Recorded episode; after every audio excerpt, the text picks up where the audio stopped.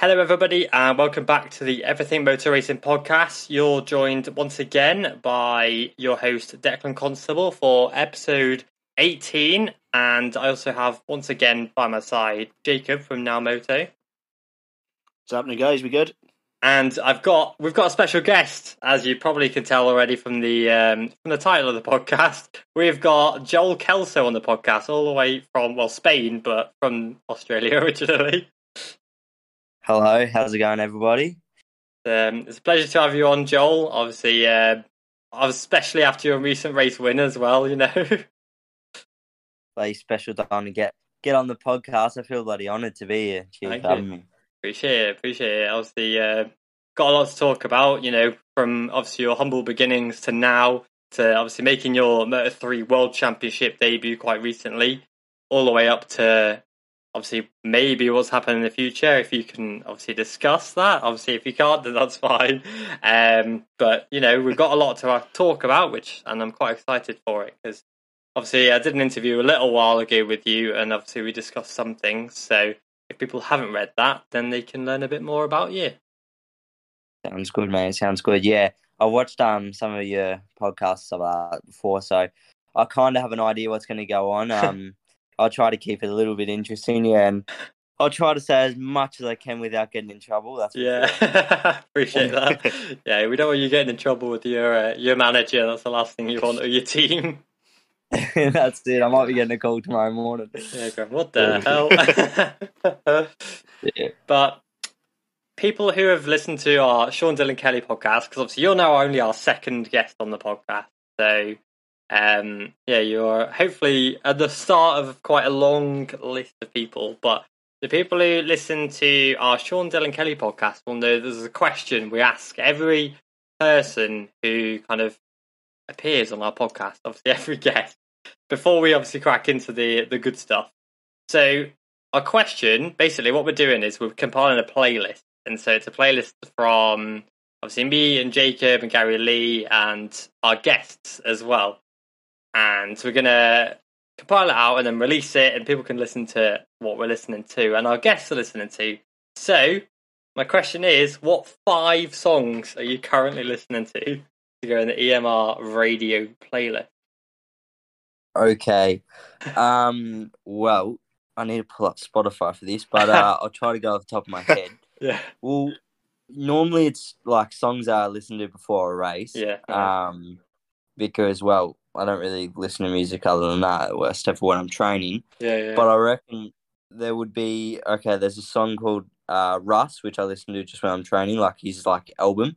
Okay. So, I don't know, there's a few songs in there. Let's say, Civil War from that. Civil War, okay. And then there's a Spanish song, Meteorosa. Okay. Right? Who's that by? What's it? Meteorosa or something like that. De Rosa. Okay. I don't know. I think it's by Myke Towers or Bad Bunny. I'm not sure. Okay. I'll have to check and let you know. Yeah. The other one would be Boss. I don't, by Day One. Okay. So that's 3. Gee whiz, you put me on the spot now. What is another one? I don't know what I listened to before the song. The song that goes... Oh, I don't know what it's called. Gee whiz, this is difficult, isn't it? Sing it for us. Once you're on the spot, it's surprising, isn't it? Yeah, I know. I normally just put Spanish songs on and then just listen to that. Yeah. A bit of reggaeton, you know. Yeah, exactly. I'm going to get it up on Spotify. No. So I don't absolutely just get everything wrong right now. Yeah. There's a new song, La Playa, from Myke Towers. Yeah, nice. I think I know that one. I think I've got that one on my playlist. Yeah, exactly. Yeah. And the other one is Riding by Day One. Day One. Okay, nice. We'll get those on the playlist. They're in the same playlist as obviously Sean Dylan Kelly's Eminem Metal Mix, so it'll be an interesting one. Don't give me hate on my music. Nah, it's decent. I was expecting you mentioned obviously Spanish songs. I was expecting some Raúl Alejandro, but you know, Look at Dak showing off, no, he's Spanish now. Too many years in Spain, I reckon. Yeah, there's so much to me, and so much madness. Well, I'm going to have to listen to him because I've got to be honest, I don't know any of those songs. Really? Oh, dude. Not one. Just, so I'm going to give him a bash. It shows how bad my song to him are, like. Nah, you're good. You live in Spain, you've got an excuse. It's fine, it's fine. Obviously, Sean Dylan Kelly lives in America, so obviously it's going to be mad different. Yeah, this is quite American, isn't it? It's a bit different, just a bit different. Yeah, so obviously you're an Aussie living in Spain, but I believe you lived in Italy as well previously, back when you were, 16? Is that right? Yeah, that's it, mate. From 15, 16, lived in Italy for, a year, year and a half? Yeah, that's crazy. And then, moved to Spain. So, I mean, what's it like, obviously someone like 15, 16, moving from Australia to, somewhere like Italy, new language, new culture, new everything at 15 years old? What's that like? Well, to be honest with you, obviously I moved over by myself. Yeah. So, it wasn't really scary because, what could really go wrong? Worst case, I'd end up in a prison. But, okay. Other than that, I'm just going to get deported back to Australia. Nothing worse could really happen. Okay. Kind of have to just live the life and learn everything as a new thing, really. I love that. That is brilliant. I don't know. I couldn't really do much else, really. I just had to rock up on the plane, which what I did, and hopped out of the airport and started living my life in Italy. Met my team and continue from there. Oh, mate, I'd be honestly shitting myself. I'd be shitting myself going to Spain and coming back here, never mind moving to, the middle of Europe and not speaking the language. Oh, my God. Yeah. Well, to be fair, though, I got, obviously when I was really young, I can't remember what age, or I think I was, 11. I probably was younger, actually. I came to England, as in to race motorbikes. Oh, right. So, I think I got, a little bit of an experience then, when I was younger. Yeah. At least I came with my mum that time. Yeah. But, yeah, I came there first. So, had a little bit of experience of an aeroplane before doing the trip alone. But, yeah, no, it wasn't the easiest journey, that's for sure. But, no, it was a good one. Cool. So, you mentioned... Yeah, I'd be freaking right out. I got to be honest. My arse would just be bullshit. Fair play to you. So what was it, obviously you mentioned you obviously came to England. What were you doing in England there? Obviously racing in England, but which championship was it? Yeah, so I had a little deal with Red Bull England at the time. Yeah. They organised a trip over for what was the championship? It was the mini bike championship, it was a 70cc. Josh Watley did it and stuff like that. Yeah, the what was it called? Jacob, you might know. Yeah. Fab Racing. Yeah, Fab Racing, that's it. Fab Racing. Nice. Yeah, so I just did 2 rounds on that, on the Metric 70s or whatever they were. Yeah. And so Red Bull hooked that up, and that's the reason why I came over first to Europe for that. Right. Fair play. I didn't know that. That's fair play. That's pretty cool. Yeah. I didn't know either. How the hell did that come about? Red Bull as well, I don't know. My old manager in Australia, I don't know, he just gave us a call one day and said, "Oh, Red Bull's want to have a meeting, want you to come over and race in this bike." And I was like, "Right, yeah, perfect, let's go." Yeah, because that's madness. Yeah, because wait, you're 18 now, aren't you? Is that right? Yeah. So that's only 7 years ago. It's only 2014. Flipping out. Yeah, I feel old, exactly. Man. So I'm just assuming you, but is that the same bike that the Red Bull, the selection event for the rookies? Is that's what they ride, isn't it? The Metric. Yeah, exactly. So I assume that's how it. Yeah, they were on a previous thing. Yeah, but I think they use 125 now. Yeah, I think they do. Yeah. Metric. Yeah. Not sure though. Yeah, because the Fab Racing I don't think it exists anymore, does it? Or it's changed. It's been moulded into some new championship now for all the. I think it is just mini motors. Yeah, it's let's have a look. Fab. Although it is still Fab Racing, but I know that they're part of the Road to MotoGP thing now. Yeah, because they want the steps to be Fab Racing, British Talent Cup, Rookies. Yeah, GP. But there's been so many riders who come for that championship. Actually, mental. Obviously Rory Skinner, Miguel Oliveira raced in that championship, Johan Zarco, you know, so your name's in good stead there, you know? Yeah, exactly. Nah, I didn't even know about the championship, though, before I came over here. Really? And then, I wouldn't really hear a fab when I was playing in Australia, would I? Fair play. And then, that's it. and then when that opportunity came, I didn't even know what championship I was racing. To be fair, I was probably too young to even realise what I was doing, so I just rocked up on an aeroplane. Do you remember what tracks? Yeah. No, I knew it was in South Wales, that's all I know. Oh, Jacob lives there. Shout out! Yeah, it's my man. Probably Llandow, was it? Oh, I'm not sure. Josh told me the other day, because I was with Josh, but I don't remember what track it was, I can't remember.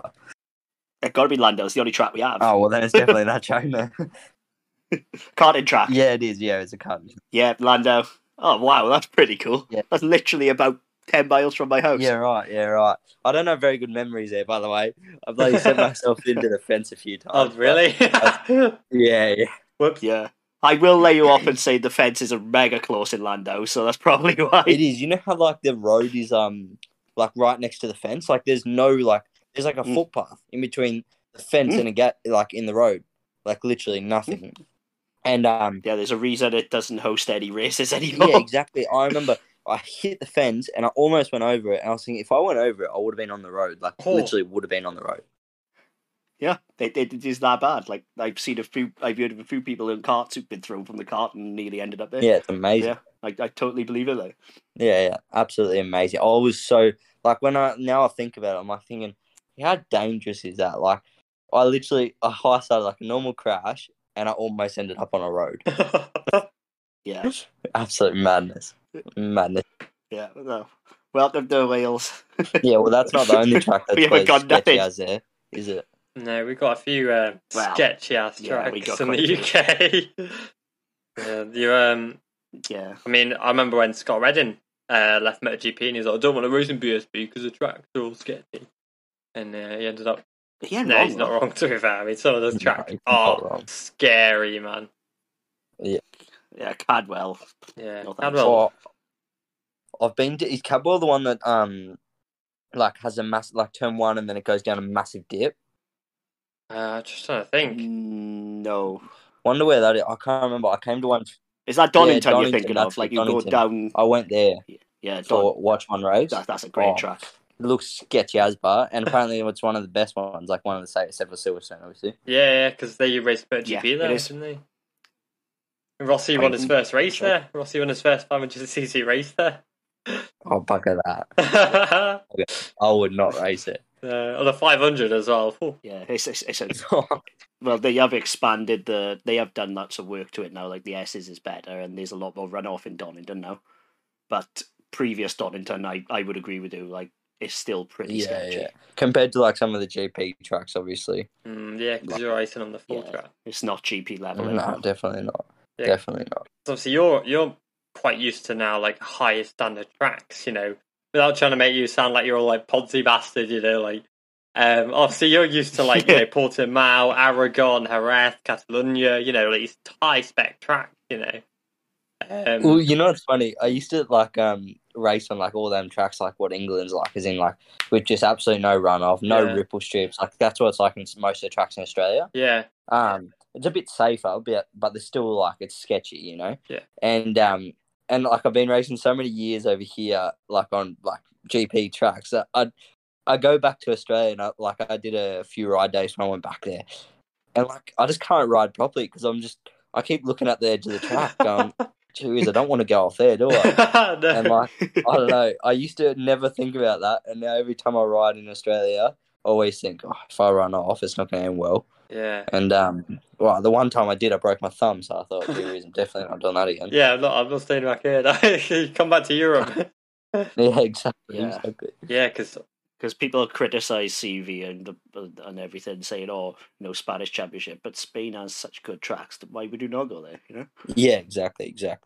Although, talking about safety, how was the situation that happened at Portimão? Oh. You cannot tell me that is good. No. You cannot. That was shocking. I mean, you were there. You were on track. I had very strong opinions. I thought My main thing is, I think if you've got a flag in your hand, wave it. Like, it's not difficult. It's like it's, you know. It's just mental, mate. Like, I mean, I didn't even see. Like, I don't know. There was a couple of riders that said they seen the yellow flag. Yeah. The corner before, but I did not see the yellow flag corner before, and like I'm pretty wary with that sort of stuff. Like, I can see, like, you know, lots of things that's going on around the track. I'm pretty wary with it, and I did not see the flag before that corner.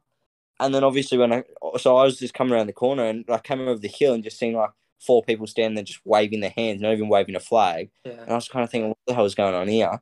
Then I seen, like, as I went up a little bit more, like a box, and I was like, oh, well, that's no good. Better move for that. Moved, and then, like, I seen a person behind it, and I was thinking, no, that is not going to be good. No. So I sat up with my hand up. People kept going, like, full. And I thought, nah, I'd rather sit up, lose a few positions, and who cares? And I looked back, and all I see is just people just, like, crashing. And I was thinking, oh, this is not ended well at all. No. People continued pushing.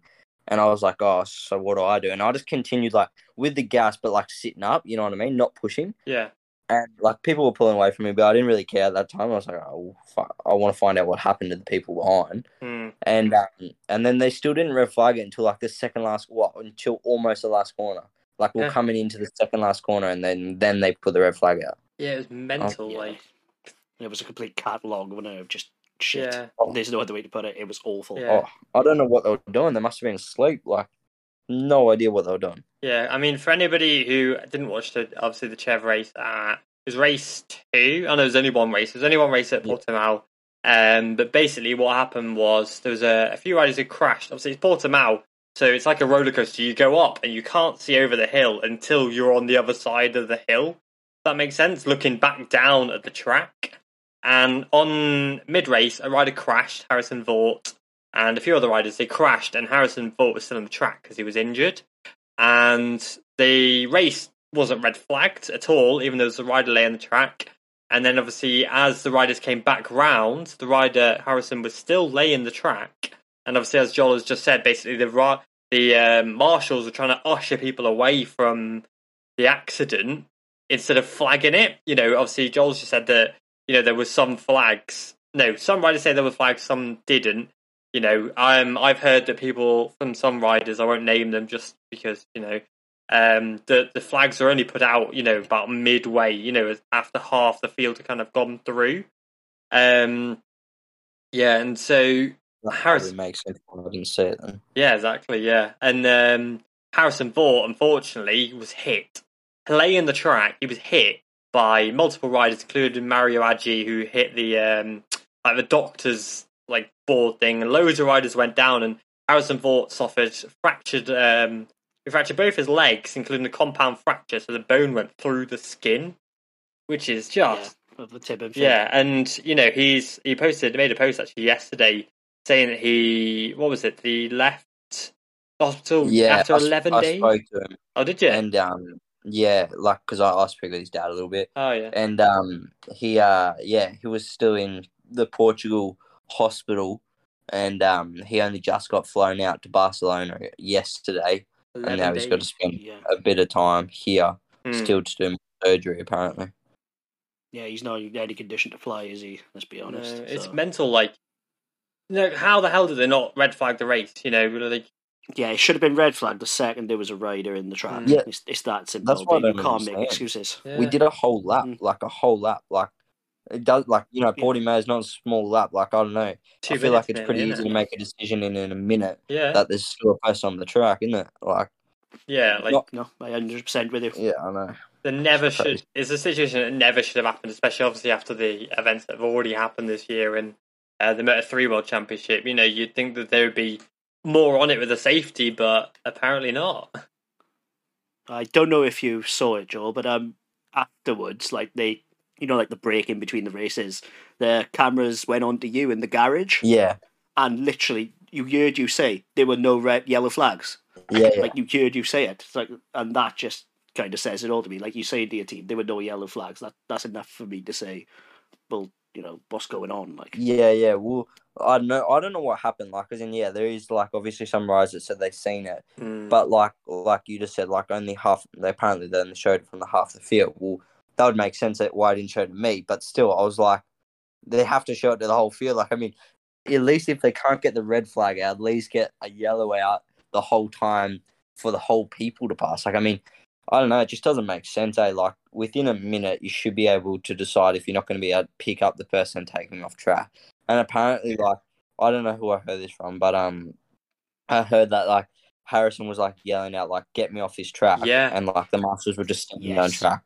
Yeah, because that's right. I heard that basically he was still lay on the track.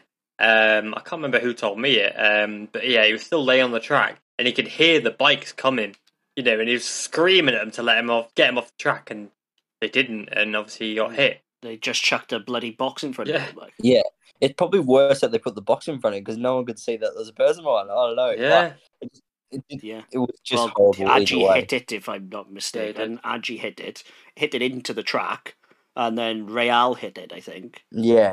And he went, and obviously it's a downhill, isn't it? Because it was over the crest, and he just went flying over the bars. It was just completely ridiculous. It could have been a lot worse, let's be honest. But still, like, you know, you're not going to get many chances of that. Like, as in, it was a lucky situation for the federation that you know didn't make that wrong call. But if you know things didn't go right, it wouldn't have been a good bloody situation for them at all. No, there was a big lawsuit on the hand, 100%. Like, for sure. Yeah, just men standing on the crest waving their arms is just. What's even worse, you wouldn't even see that in club level. You know what I mean? Let alone a junior world championship. Like, it's just exactly. And like the other thing is like the people standing on the track. Like that still wasn't safe. Like what happens if one person crashed? Coming up that hill, like when people are bugging out, like, you know? Like someone could easily have just checked the brakes on seeing someone wave their arms because you know instinct is what you do, and they could have just easily gone down and then bang. If you've hit a marshal, that's going to hurt them. It's just it's not worth thinking about. Exactly. So, no, it wasn't a good situation. I hope Harrison gets better soon. I don't know how long he's going to be since he gets out, but hopefully he can be back soon. Yeah. Yeah, we won't see him till next season, bare minimum. You reckon? No, I've I'm no sportsman. Like you know, I wasn't the thing, but I've had a similar injury myself. I raced motocross, and I was in plastic cast for nearly 40 weeks. Yeah, right. Yeah. So yeah, I don't think we'll see him this side of next year, honestly. Yeah, right. Mad, but I want to move on to something a bit more positive. Obviously. You obviously started your racing career, obviously, way back in Australia. What was it that made you kind of start racing and want to start racing exactly? Yeah, so pretty much how it all started is obviously my mum and dad, like, they did car racing and stuff like that, not really motorbike racing. Yeah. And then my sister, though, when she was young, obviously got into motorbike. She's like 2 years older than me or 3 years older than me. All right. And she got into it, and obviously I grew up. I was born and seeing that she was riding, and I wanted to do it. Then obviously seeing her do it, and we both did it until 10, 11. My sister was 13, I think, at the time, and she had a crash, actually in front of me. And broke her wrist, and she didn't want to race anymore. So she quit, and that's where my love of racing started, which was on flat track, like motocross flat track, whatever. Yeah, like as most Aussies start there, don't they? Obviously, Casey Stoner example, and exactly.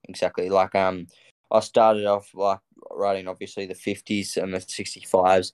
And when I was the reason why I really kicked off because obviously we didn't really have the money to start like and continue. We had the money obviously to buy my first bike and stuff like that, you know, the cheap stuff. Yeah. And then when I was riding 50s, I did the first Aussie titles on the 50cc, and I won obviously my first ever race, and I only was like 5 years old or something like that at that time. And nice. And Husqvarna picked me up at that stage. No way. At 5 years old? Yeah, well, I think I was 5 or 6 when Husqvarna picked me up. Bloody hell. Maybe 6. And yeah, they sponsored me throughout my whole flat track career, with everything, like a full factory ride.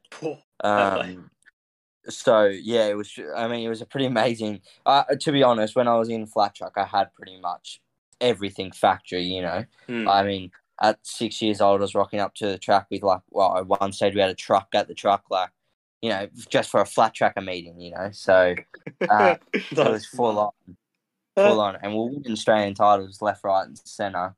And yeah, I mean, we didn't lose the whole time, so I guess that was the goal. But I mean, how could you lose really if you had a factory support behind you? But yeah, I mean, the Australian scene's like crazy, mate. Like for flat track, like people go all out on their bikes. I get full factory support from all different manufacturers and stuff like that. Like proper people are proper into it. Like the road racing scene in Australia is not that big, but the flat track scene is pretty big. Is it? That surprises me out, actually. Yeah, it's just because, I don't know, I guess it's because obviously so much cheaper. Yeah, I guess yeah. And, like, I don't know, there's just, like, there's not, I don't know, because I guess in Australia we can make heaps of flat tracks pretty cheap. But, like, to make a road bike track obviously isn't the cheapest thing ever. You know, yeah, exactly. I think it's the, I'd say it's the Aussie attitude as well of keep it pinned. Exactly. You know, but most Aussies do better with more power, don't they? Like, as a general rule. Yeah, exactly. And this all comes from the flat track. Yeah, exactly. So, yeah, and anyways, that's the reason why I got into, you know, racing, and then I went from flat track to obviously road racing in Australia, which wasn't a big scene. I got into road racing. Why did I get in? Oh, yeah, that's right. So, you know how Husqvarna obviously got brought out by KTM? Yeah. So that happened in, which year was it? When I was 10, I think. And anyways, I got offered into KTM then, obviously from Husqvarna. Yeah, yeah. But I turned it down because I had an offer to go into, riding, like, road bikes, which Husqvarna brought me the first bike as a present to say, okay, thank you for all these years, and sorry, we have to let you go. So they brought me a Metro Kit 70 to get started with, and anyways, I took it to the track for the first day and then broke the lap record on the first day, so we got kind of from there just got into it. Like, oh shit, and, okay, I'm actually decent at this. Like, yeah, and then obviously Husqvarna stopped supporting, and then we had another person come in. Probably I've spoke about him before. Jake Skate, you've probably seen him on Instagram as well before. Yeah, I've seen his name everywhere. Yeah, so he obviously helped me. Because it was just that was at the time also when my mum and dad split up, and so me and my mum moved away at that time with my sister, and so we had no one to obviously do the bikes and stuff like that. So we packed up and said, all right, we're giving up on racing, and we're trying to sell the road bike. And then Jake Skate, which was just a photographer at the time, said, oh, why are you giving up? And what he told him. The reason, and he said, oh, I know a little bit about mechanicking, I'll give it a shot if you want, I'll take you to the races and stuff like that. So anyways, we said, rightio, we'll continue for another year and see what happens. And obviously then we won that year the Australian title. As a rookie? So, yeah, as a rookie. It's like your first year of racing as well, like on tarmac. Yeah, exactly. Yeah, I love how you just say that so casual. Like, it's just, we got the title. That's fucking huge. Like. Yeah, well, I mean, Australian racing isn't the biggest scene. I mean, it was still a good, achievement. It was my first ever year. Yeah. And so we moved up from 70 to 80 pretty much straight away because we thought, well, we already won, so there's no point in continuing 70. And Jake's still running a team at this time and just getting bigger and bigger, the team, really. And, when I joined 80, maybe Jack Mahaffey, another Australian guy? I'm not sure, honestly. The name sounds familiar, but I won't pretend. Yeah, so he races in the Civ 600 now. Okay. Over, in Italy. And then he joined the team because Jake was just started with no team and obviously started with me, and then I was, the team. And then, you know, to extend the team, he brought in Jack Mahaffey, which was on a 300 at the time. And then I brought in the championship for the 80s, and they brought in second in the championship. So then from there, then we obviously stepped into Moto3 from that, which one sponsor that used to sponsor Anthony West brought me the bike for the year because we couldn't afford, obviously, to step into Moto3. Fair play, yeah, because I know you did the Australian Moto3 Championship, but I did wonder how you got that kind of thing. Yeah, exactly. So I didn't have the money to do it. And but yeah, this sponsor just brought me the bike, and obviously to run the bike isn't that expensive. So yeah, brought me the bike to use for the season. And pretty much the goal was to win the championship and then see what happens from there. And yeah, I won the championship in my rookie of the year there first as well, which that was impressive because there was actually some pretty good, you know, competitors. Would you have, and, was it Matt Barton? Were you racing against Matt Barton, or was he a bit ahead of you? Yeah, that was against, like, Matt Barton and a few other riders. Nice. Like Ted Collins, stuff like that. Yeah. Like, yeah, it was a few people anyways in there. And, yeah, when we won that, we didn't really know what to do from there. And I kind of just, like, set it out there because I kind of always, you know, seen it as, you know, the golden opportunity to go to Europe. Yeah. And I kind of said to Jake, we should just make a team, go to Europe. And he kind of looked at me and said, why not? You know, kind of thing.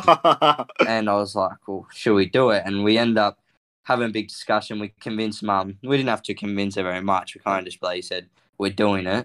Can we do it? How much money can we get? And we somehow got it all together by getting a few supporters and stuff like that. Not too much. We had a bloody low-budget team. We had, like, a bloody truck that almost killed us about 5 times because, I don't know, the air shocks were pretty stuffed on it, and the Italian roads weren't very handy to us. Yeah. And, me, Jack, was it Mahaffey, the black bike? Sorry, was it the black bike that you were riding? Is that right? Yeah, exactly, the black bike. I remember that. And, and we moved over there, me, Jack, and Jake, and Jake was flying back and forward, and me and Jack just lived there. I was 15 or 16 at the time, and Jack was 17, turning 18. Yeah, and and then we we were doing not good at all the first part of the season for me because we got a bike from RMU. Let's just say it wasn't what they said it was going to be. Oh, okay. And that's familiar story. Yeah, exactly. And I was down 25k an hour on the straight. Really? I was just getting mortared. Yeah, at Magellan or something. Was that in the Chiv? That right? Was it the Pre-Moto 3s or? Yeah, exactly. And that was at the first other season on Pre-Moto 3. Ah, okay. And yeah, and then at Imla, I kind of said, well, to my mum and Jake, I said, well, I'm packing up and going home if I don't get a better bike from RMU because what can I do with 20k's down? Yeah, we're just wasting money here. And and then RMU said, all right, we'll support you and we'll give you another bike. We had to give the other one back half or something like that. I don't know. Worked out. We had to give the bike back, and then we got another one though, which was a newer model, which was more even. And the moment they gave that to me, obviously Imla went to a waste because I had to do a ride through, start from pit lane. Sorry, because when you get a new bike, you have to I don't know, start from pit lane. Really? Some stupid rule. Yeah. Unless you're Italian. Yeah, unless you're Italian, you can have to. Wow. The classic way. And then, yeah, as soon as that happened, I fucking rocked up at Mugello and Misano and Valunga and got podiums and lap records from there on. And then just from changing the bike. Yeah, exactly. And then got the offer on the Moto 3 when Italian team seen that, I actually got something. And, I did the wildcards on the KTM Moto 3 and did well. Finished 5th or whatever it was, 6th. And then, bloody got an offer from Leopard all of a sudden. I don't know, it was like a dream, mate. I fucking rocked up at Valunga and the Leopard boss is there with a contract. And I was like, no way. What am I going to do? I'm not going to say no to that. No.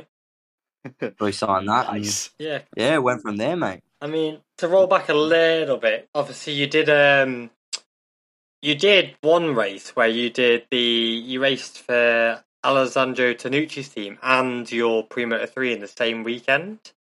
Yes, exactly. What track was that? I can't remember actually. Think about it. I did that twice. I did that. I did that at Mugello and Valunga.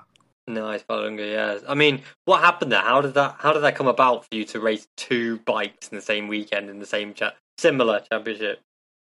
Yeah. So what happened is I was obviously just rocking up like a normal weekend for me on Pre-Moto3, and I got a call on Thursday night, like literally at night on Thursday. I think the call was at 7:30 or 8 o'clock at night. Like I was about to go to bed, mate. Like I was, getting ready for bed, going to bed. Yeah. And he calls me and he goes, "Joel, you want to ride tomorrow?" I said, "First of all, who are you?" Because I don't know who it was. And explained me Alessandro Tonucci. Oh yeah, don't know who that is. Right? What? You didn't know? Yeah.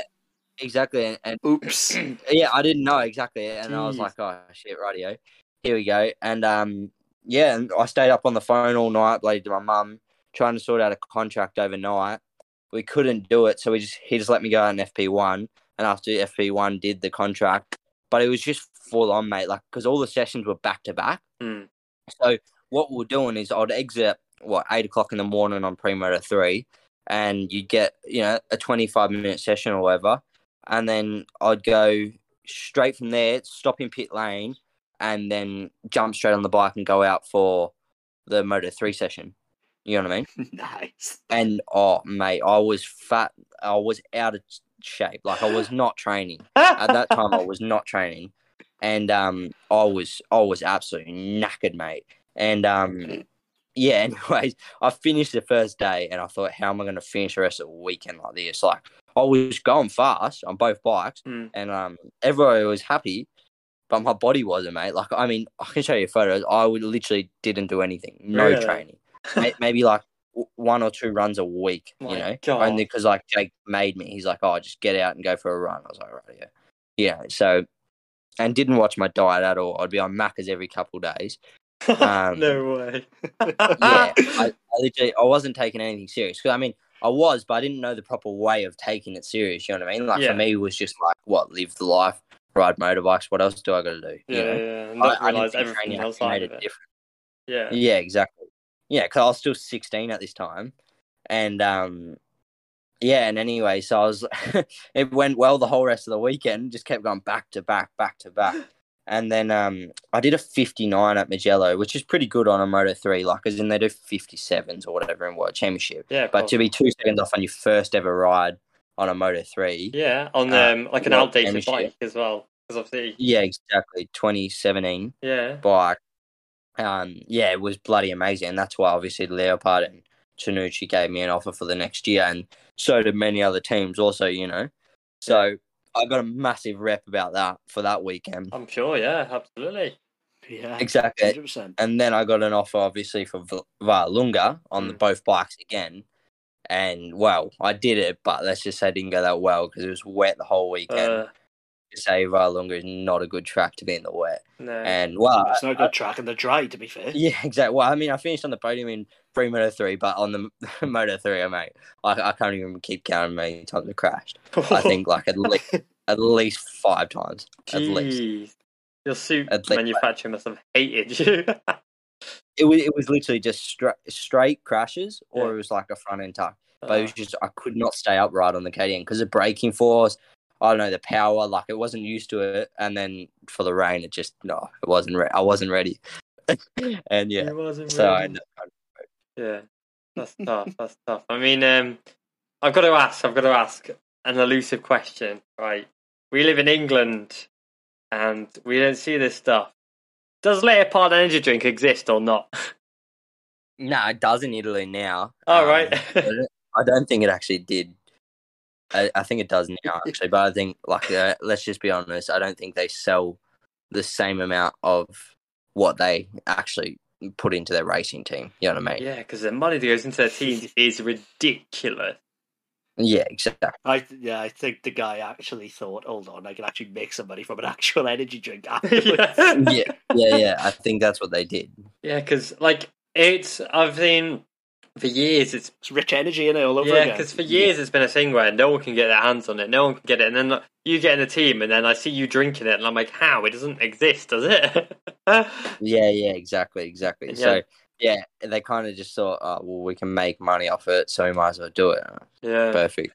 How is it? It's actually good as, like, it's like a, I don't know, it's not energy, that's the thing. It's like, just full of, like, fruits and, like, all, like, good nutrients and, you know, stuff like that. That natural energy drink. Yeah, but there's no energy. Like, there's no energy in it. No caffeine, nothing like that. Oh, right. Okay. That's quite cool. Yeah, we don't get them in the UK, sadly. It's like that.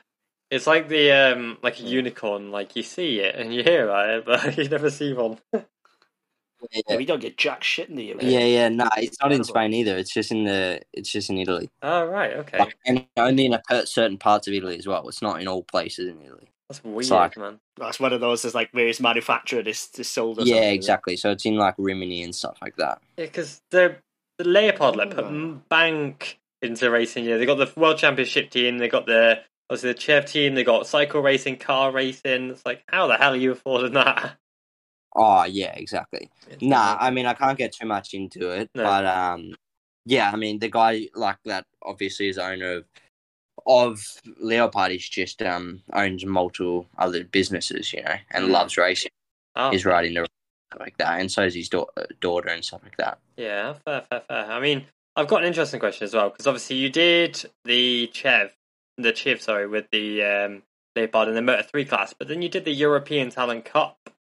In the Chev, what was that about? How come you were like going between? Obviously, I know the different championships, but why were you going from a Moto3 to a pre-Moto3 in the European Championship? Yeah, because pretty much I was in the management of Leopard, like for 10 years, and anyways, what happened? I was obviously racing in the Italian Championship like planned, but they had another rider, Alfano. Oh yeah. They raced in the Leopard class there, and they didn't want him anymore. So they said, "Well, they don't want to take the bike. Well, they already have the bike there." And they're like, "Oh, do you want to race it just for fun?" And I was like, "Yeah, right. Why not?" So I pretty much just took the bike for fun, really. Decent. And, yeah. So pretty much it was just a free fun ride. Decent. I was like, "Hope." Yeah, because you did all right. I can't remember the results exactly, but I remember. Yeah. I got 4th or 5th or whatever it was in Valencia. Because it confused me for a few years because I always, whenever I saw you in the European Talent Cup, I was like, why is he in there? You know, surely you'd be in like the junior Moto3 World Championship, not the class raced against like 12-year-olds. You know, I was always a bit perplexed. Yeah, exactly. I always find that a bit weird. Yeah, exactly. So yeah, I just did it because it was there.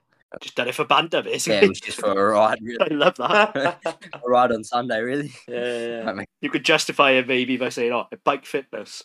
Yeah, exactly. Bike fitness. Yeah, exactly.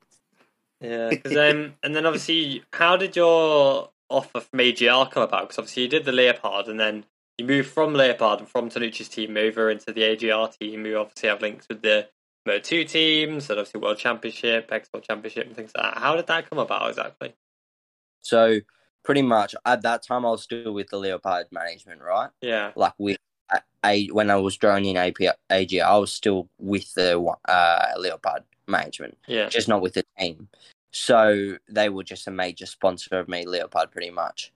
And yeah, anyways, they were willing to put in, you know, the funds for it. Okay. And AGR was pretty much going to run me as a rider, but Leopard was really running the team. Yeah. On my side of the team, you know what I mean? Kind of like what Ortola is doing with Aspire and MTA, I think. Yeah, they've got like a link in there, yeah.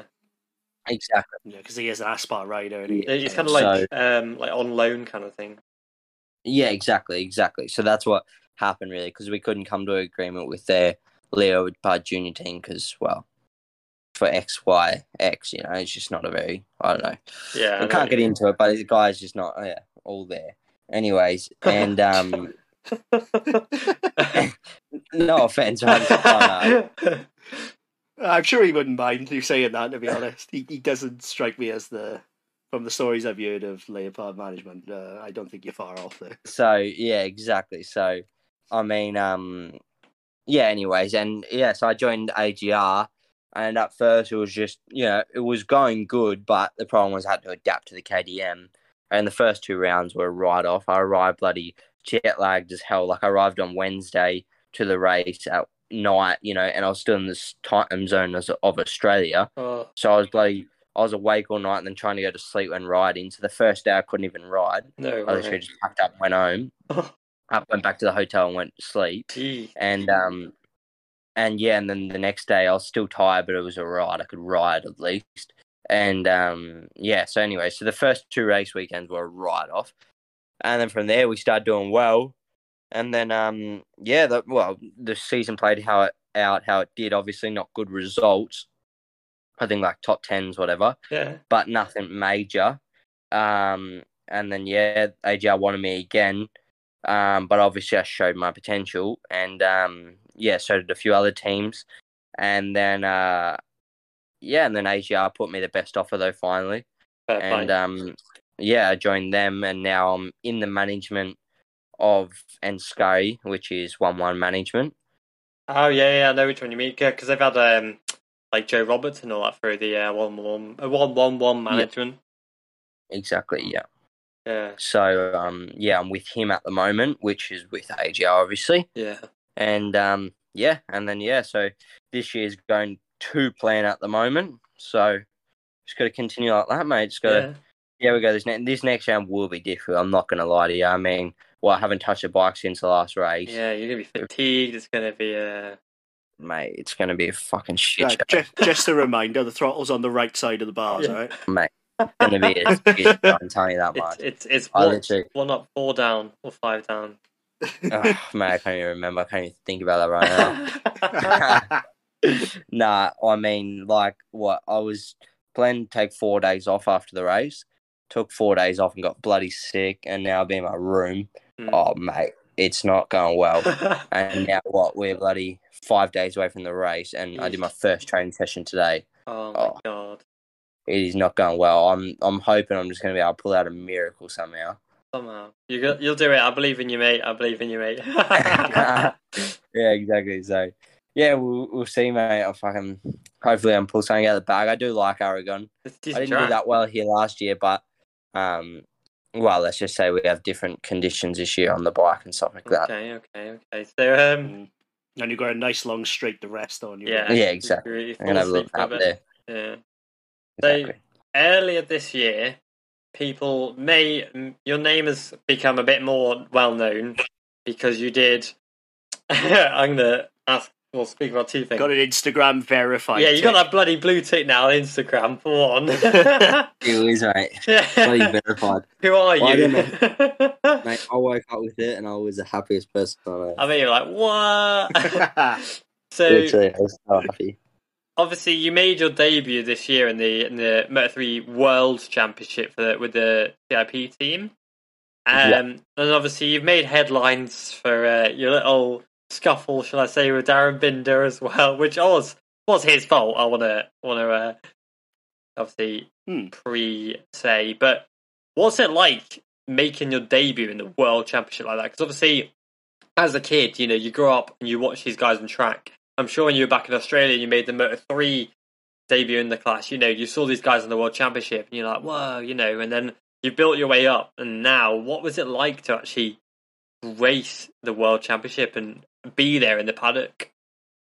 Yeah, exactly. Well, yeah, like you just said, like you just dream of it from the the moment you really see the class, and you dream to be there. And the first session was emotional, man. I mean, I exited the box and I just knew it was so surreal. Like I literally I had tears in my eyes after the first session. Like it was so emotional. Yeah. And after first session though, it was kind of just normal then. Like because a good thing is I actually was really nervous, right?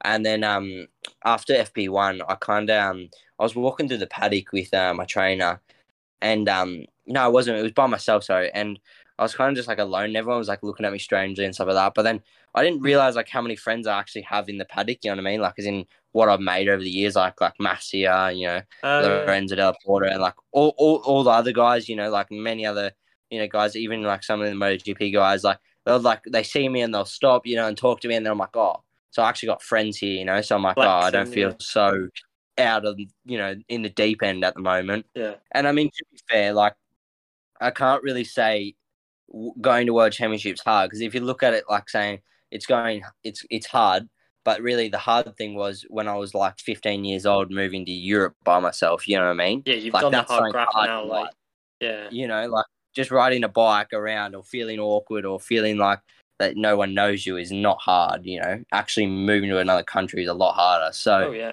I mean, once I've kind of thought to myself, what am I even doing being scared? Like, as in, I should be more scared when I came over here, you know what I mean? So, yeah, once I realised that, I kind of just felt, you know, a part of the MotoGP and didn't really think of it any different. The only thing that I was going into the whole weekend telling myself the whole time is I want to learn from what they do different. Yeah. You know what I mean? Because I wanted to figure out why they're so much faster. You know what I mean? Yeah. Like, as I mean... Did you figure it? Because in lap times, they're not that bad, but, like, well, I mean, they're still faster. So I was trying to figure out why. And the whole time just singing why. And anyways, just learning, really. So every time I, like, you know, speak with my crew chief or something like that, like, obviously that's in World Championship, working with Toba and stuff like that. Yeah. You know, I'd listen, you know, and just take in everything they said, do everything they said, try everything they said. And, well, obviously it was a success, like it was a good weekend, you know. Oh, yeah. Like, obviously in Sachsenring, the race didn't go well. I think that was pure to nerves and just absolutely buggered it up, didn't I? But every other session was, you know, sweet. I closed the gap to 0.08 on my first ever race weekend. Amazing. In World Championship. Well, because, yeah, you were like 4 seconds off, weren't you, FP1, and then you massively closed that gap. Exactly, mate, exactly. And then, obviously in Assen, I closed the gap even more, almost made any Q2. Yeah, I couldn't believe that. Bloody, I was like, I was losing my shit. I was watching that. It's like, God. I missed out by the closest margin. Yeah. Anyways. Yeah. I even said to because obviously I train with Ethan and stuff like that. That knocked me out, and I was like, "Mate, come on, you could have just let me go." You know? Nah, so it was that was a bit, you know, disheartening, but I knew I was there once I did that, you know. And then obviously I got the call up for the ride through, which was the stupidest thing ever. And like they say, they're looking after safety and stuff like that.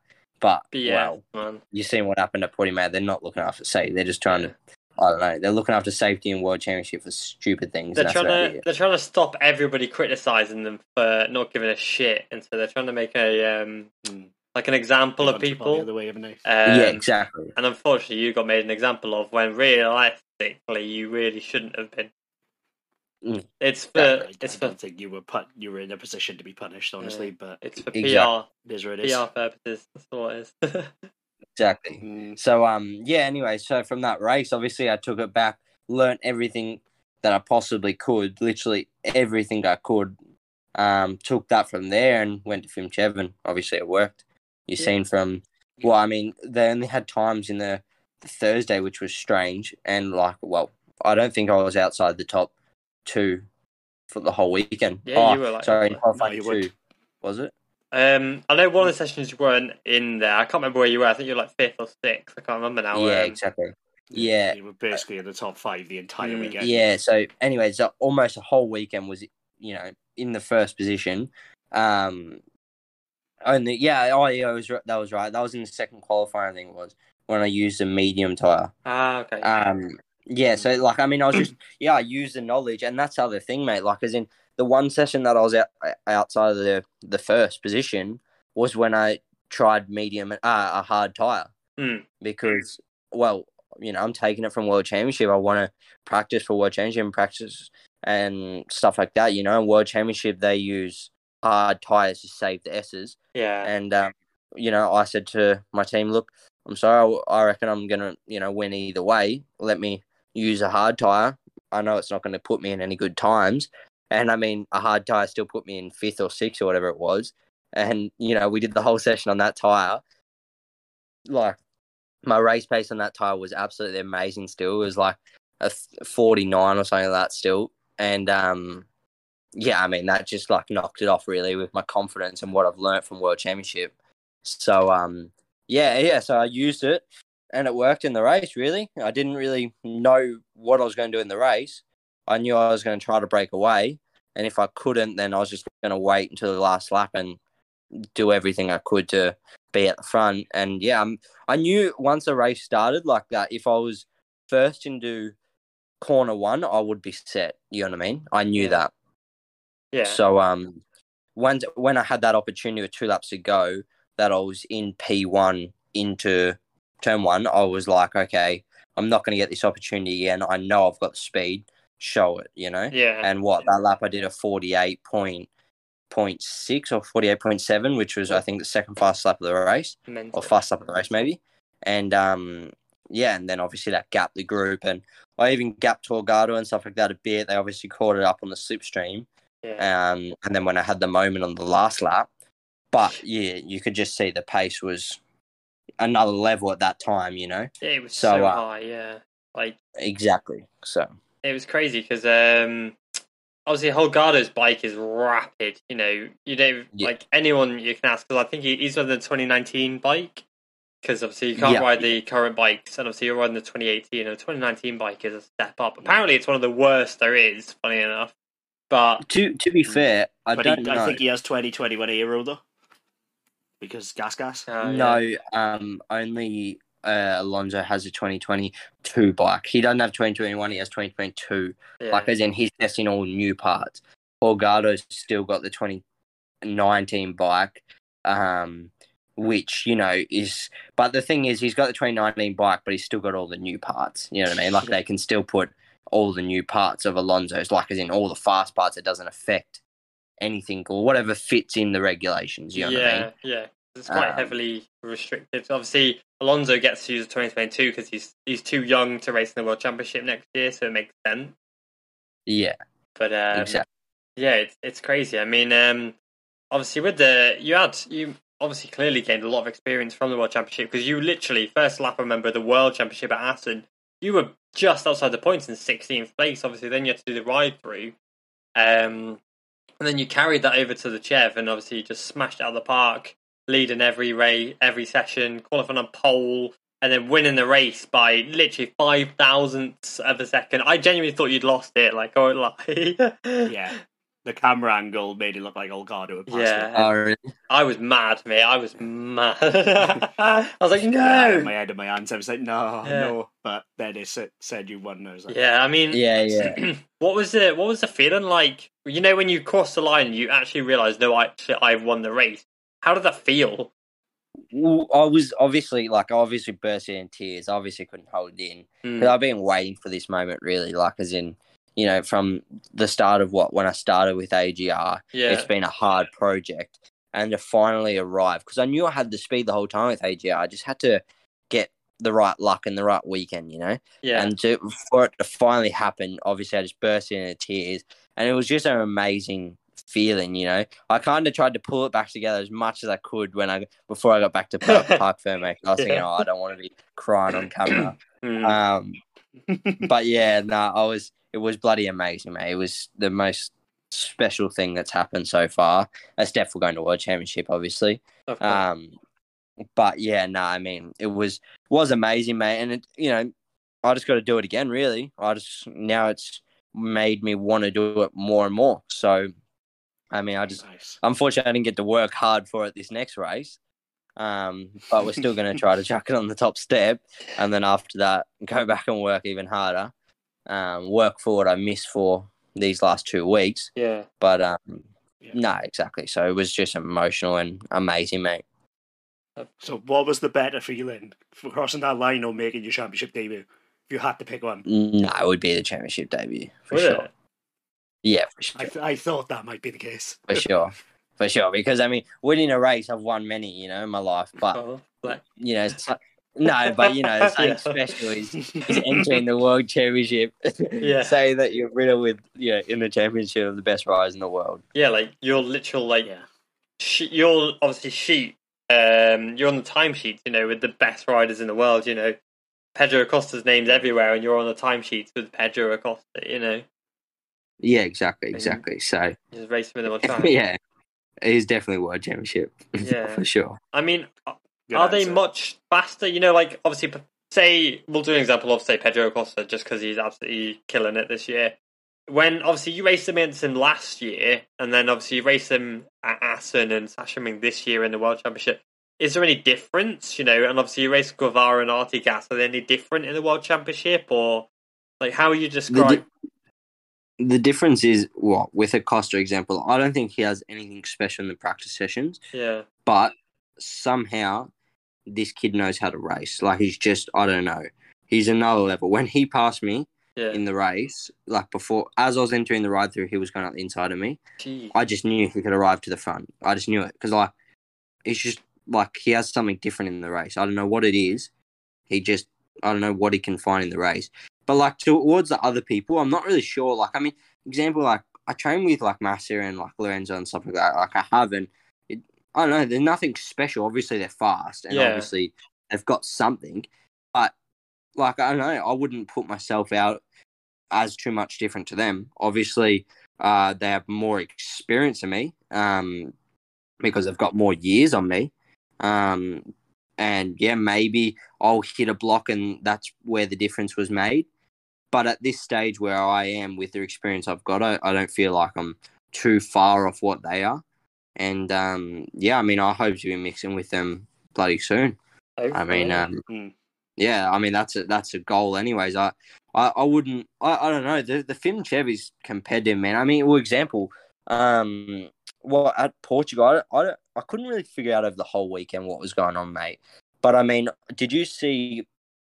Obviously, I only did a 48.0 was my best time. Mm. Well, like obviously my ideal lap time was a 47.7, I think it was. Okay. Which in World Championship the pole was 47.4, and the second was a 47.6, and then the third was like a 47.9 or something like that. Yeah. Or 8. Yeah. You know? That's right.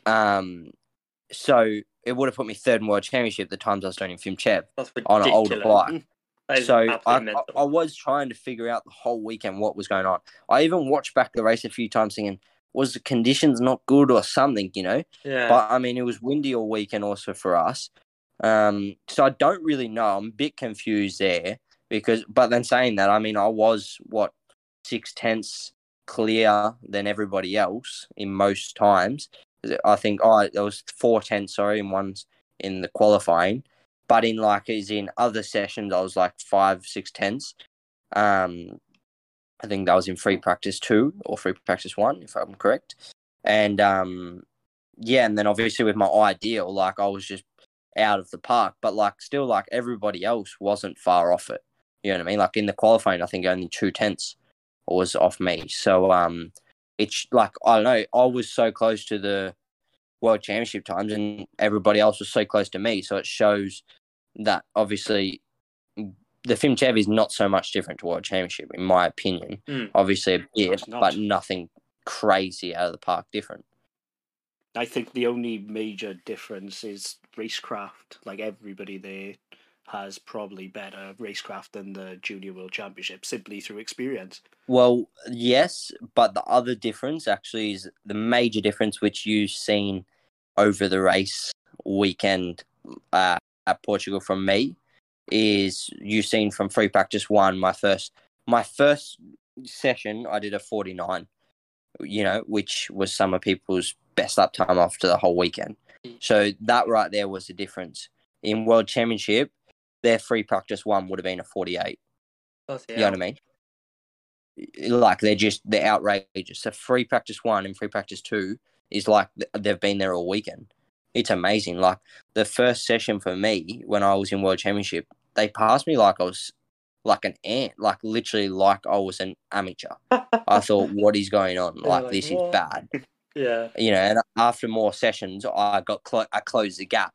But the first few sessions, it was amazing, mate, how big the gap was, the difference, you know? Mm. They could literally ride around the outside of me if they wanted to, you know what I mean? It was another level. So I think that's the biggest thing. Yeah, because obviously seeing that and studying them and obviously gaining the experience, as you said, obviously will allow you to kind of, because you haven't got the advantage that a lot of riders you're racing against do have, in the sense that, you know, they're racing in the rookies, you know, so you've got obviously Holgado, Alonso, Moreira, they're all racing in the Rebel rookies, so they kind of understand one another a bit more, you know, they understand the paddock a little bit more, they've got that little edge on you, if you know what I mean. And yeah, for you to then go and race in the World Championship, you've kind of got a taste of the same kind of, the same Capri Sun they've got, Environment. Yeah, other drinks are available, I was just going to say. But, you know, Of all the drinks, Capri Sun. I don't know. But, you know, you're getting the same taste as what they're getting. And so you come, suddenly, it's kind of something clicked in your head, you know, and suddenly, bang, that extra 5% you need it. Suddenly, bang, it's like it becomes, you know, muscle memory. You know exactly how to do it without even thinking, if that makes sense. Yeah, exactly right, man, exactly. And you're right on about that. Like, as in, you just, once you get in their environment and you understand this situation, it helps so much, taking it back to the film chair, you know what I mean? Yeah, exactly, because I honestly would argue until the cows come home that the FIMCHEV's level is higher than the World Championship, and because the amount of riders that just jump straight into the World Championship and are fast is ridiculous, but the World Championship has the edge because, like you said, the riders will go in and give 100% in FP1, whereas, say, the FIMCHEV, the riders won't be as fast as what they will be in qualifying on FP1, whereas you find that the qualifying times are fairly similar to FP1 in the World Championship. Yeah, exactly. And I mean, also the other thing is that what I found over the weekend anyways, I managed to put it out at Assen, but at Sachsenring was difficult. At Assen was a little bit difficult with that, is like the pressure, man. Like, as in, I don't know, it was just a different feeling knowing that there's, 20,000 fans watching me at a grandstand, like, that knowing that if I crash, I have 20,000 people that are watching me. I don't know. It was just, it was a strange feeling, mate. I mean, the first time I went through there and seen all the people, I thought it's going to be embarrassing if I crash or something.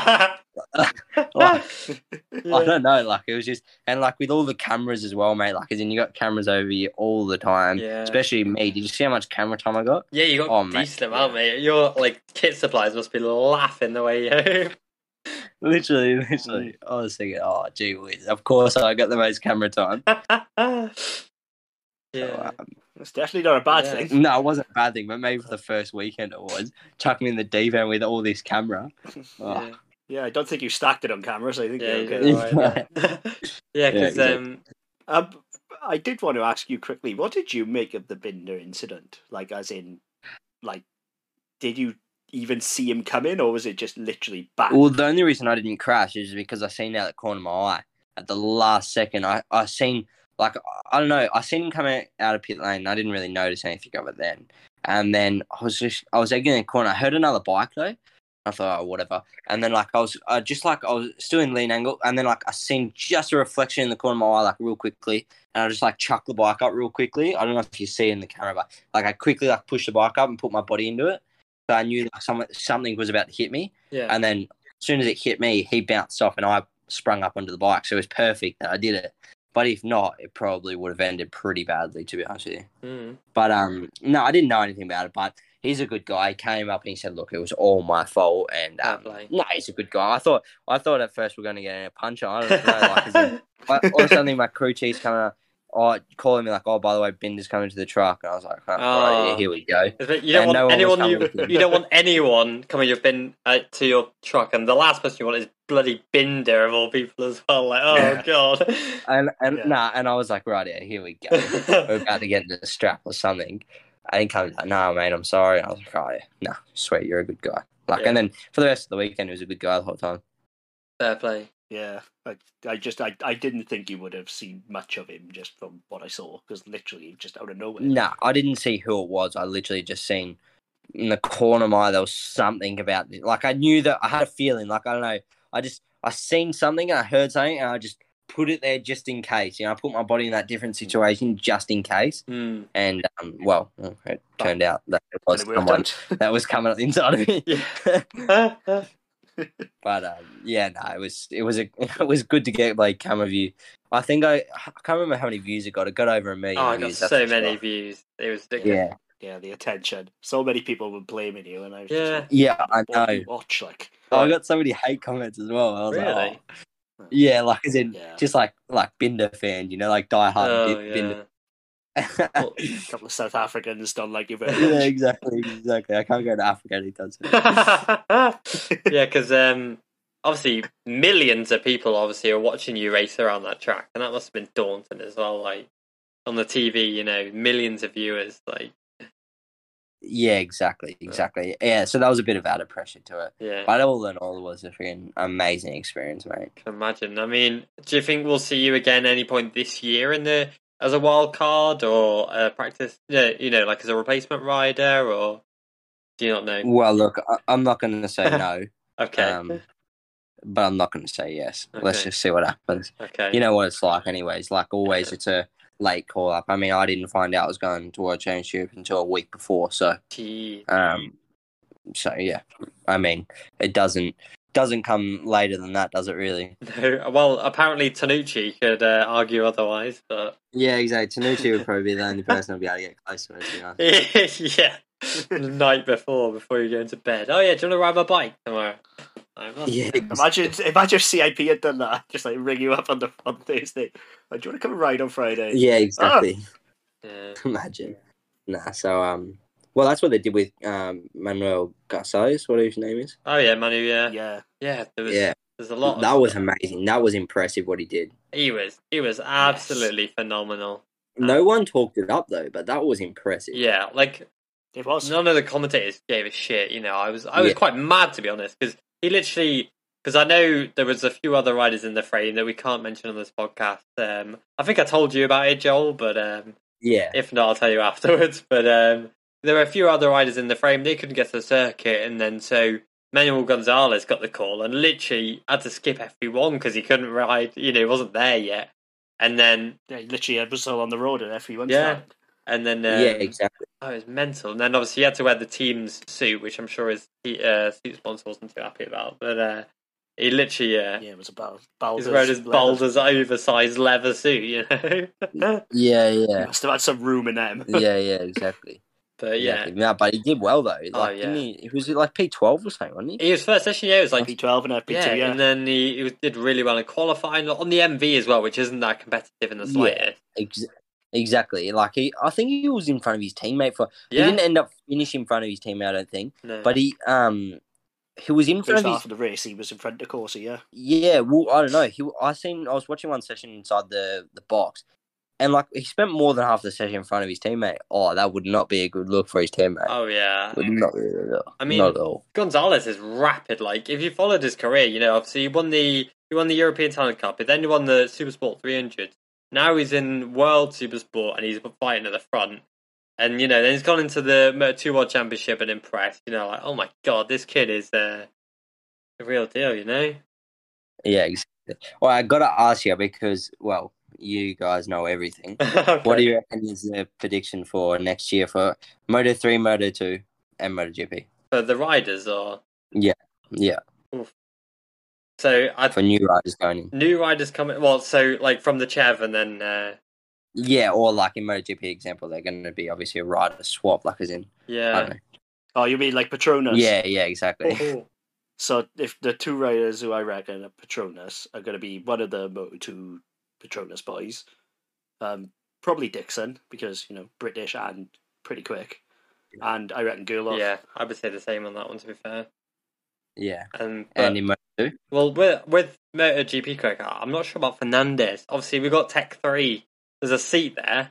Petronas have confirmed that both riders will be changed for 2022. So read that how you will with Franco Morbidelli, you know, but I think Raul Fernandez will stay in Moto2. That's just my 2 cents on it. No, I'm with you on this point. Yeah. But in Moto2, I'm not sure. I think, obviously, we'll see probably Acosta move up. KTM actually wants to see him stay down another year in Moto3, but Acosta kind of wants to go up to Moto2, so that's where he'll go. Massir, I can see moving up. I can see some Chev guys moving over, Fermin Aldeguer, Alonso Lopez, maybe even Sam Wilford, if he can do decent results for your teammate, obviously. Yeah. Yeah, maybe. Maybe, yeah. Because obviously they're after Britain. Big maybe. Yeah, Darryn Binder, Petronas, I think, as well. Yeah, that's the big thing. Yeah, for sure. Like, you, if you can get your foot in the door of any of those IO Petronas, you're second it. Yeah, for sure. They've got, obviously, Zonta in the Chev, Aiden Zonta in the Chev, and then obviously they've got the Moto3, two GP teams, you know, if you can get... They've got such a great framework at the moment. It's fantastic, the Petronas squad. Is Zonta with Petronas? Partly. Yeah, he's got some Petronas support. He's got Mark Woodage, crew chief in for him at some rounds. Yeah, right. Yeah, but obviously you wouldn't expect it because obviously he's one of the Super B battery sponsors and all that, different sponsors and stuff. But and then it's the same with Noradin, isn't it? In the and the Estrella Galicia guy racing for the Spangen Special Circuit team as well. Obviously, Estrella Galicia. Or Munlau, sorry. Can't remember his name. Shocking. But in the World Moto3 World Championship, we've got to say you, obviously, for obvious reasons. Yeah. Give us a clue. Are you negotiating with any World Championship that you can talk about, at least?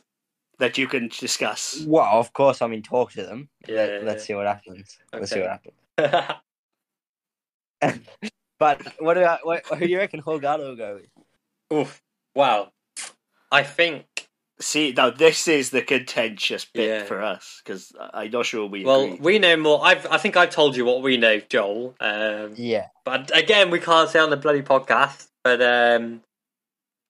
I can see... Come on, spill the tea. All I can say is I think we'll see Holgado in a front-running ex-World Championship winning team for next year. Yeah. There we go. I agree. That isn't. Well, it might be red because there's bits of red. There's red in them. I agree.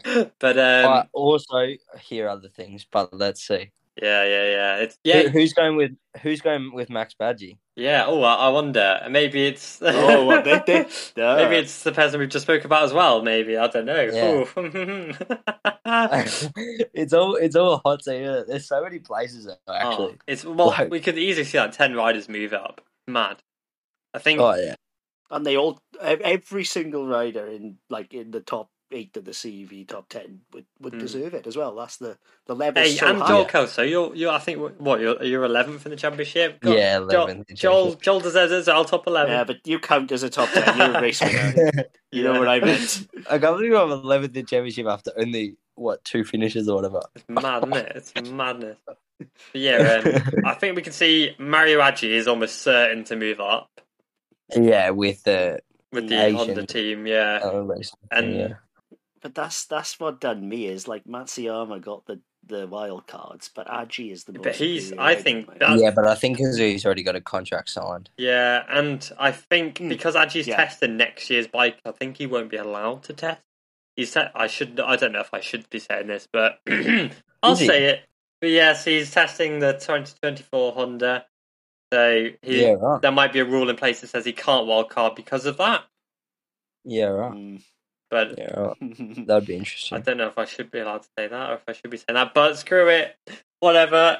Yeah, right. I didn't know that. Well, there you go. You know but I think we see obviously Diogo Moreira moving up as well. Yeah, for sure. There's I think that's one of the IOC. Yeah. I think he's already going with IO. Yeah, me too. Obviously, he's done a test. I wouldn't be surprised if it's already signed, honestly. But he just needs to learn to keep it upright because he crashes so much. He crashed when he tested the IO bike as well. Like, he crashes a lot, man. Yeah. He's quick, don't get me wrong. And then if David Alonso can win the Rebel Rookies, obviously he gets a special dispensation to move up. I still don't think he'll move up. No, he won't move up. I don't either, but I can see if Holgado doesn't go where we think he'll go in Aspar, then I think we'll see Scott Ogden get placed in there because obviously he's already got a podium, you know, so... For sure he won't go with Spa.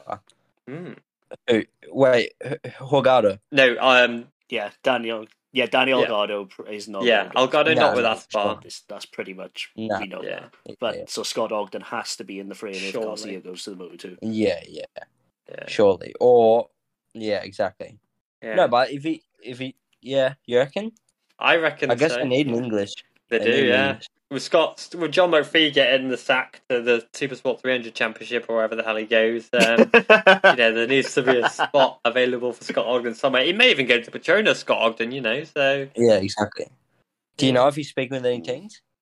We don't, to be fair. We do speak to him, but we haven't asked him that question. You haven't asked him the hard question, have you? Well, we have asked him some, but I don't know. Yeah. I think he listens to this. Yeah, so. I've asked him and not quite got an answer, shall we say.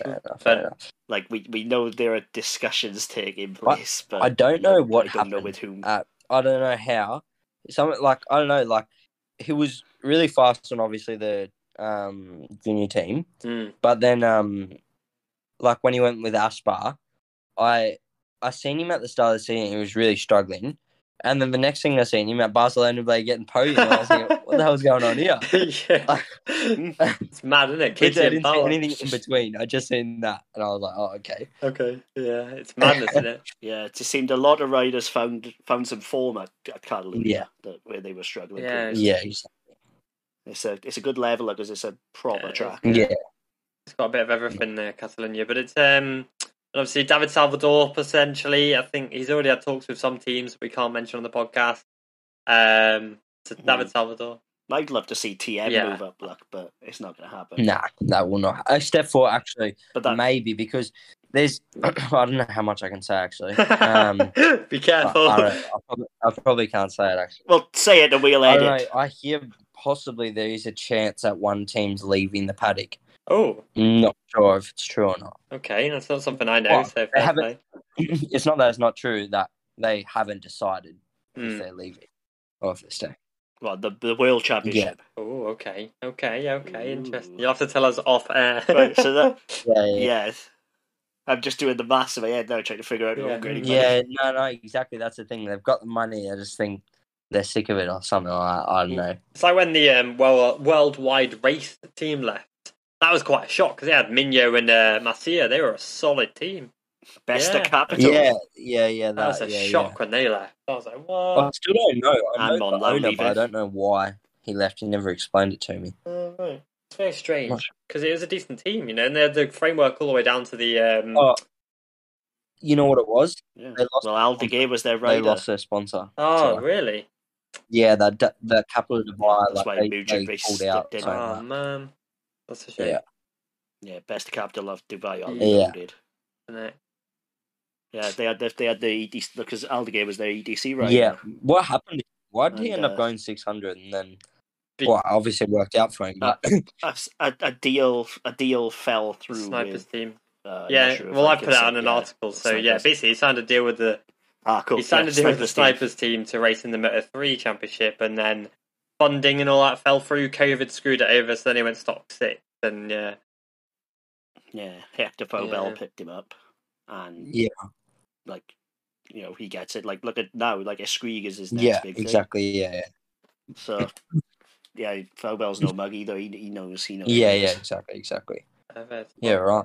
Well, there's some rumours for people to listen to at the end of this podcast. Exactly. But I hope everybody's enjoyed listening to this episode with Joel Kelso.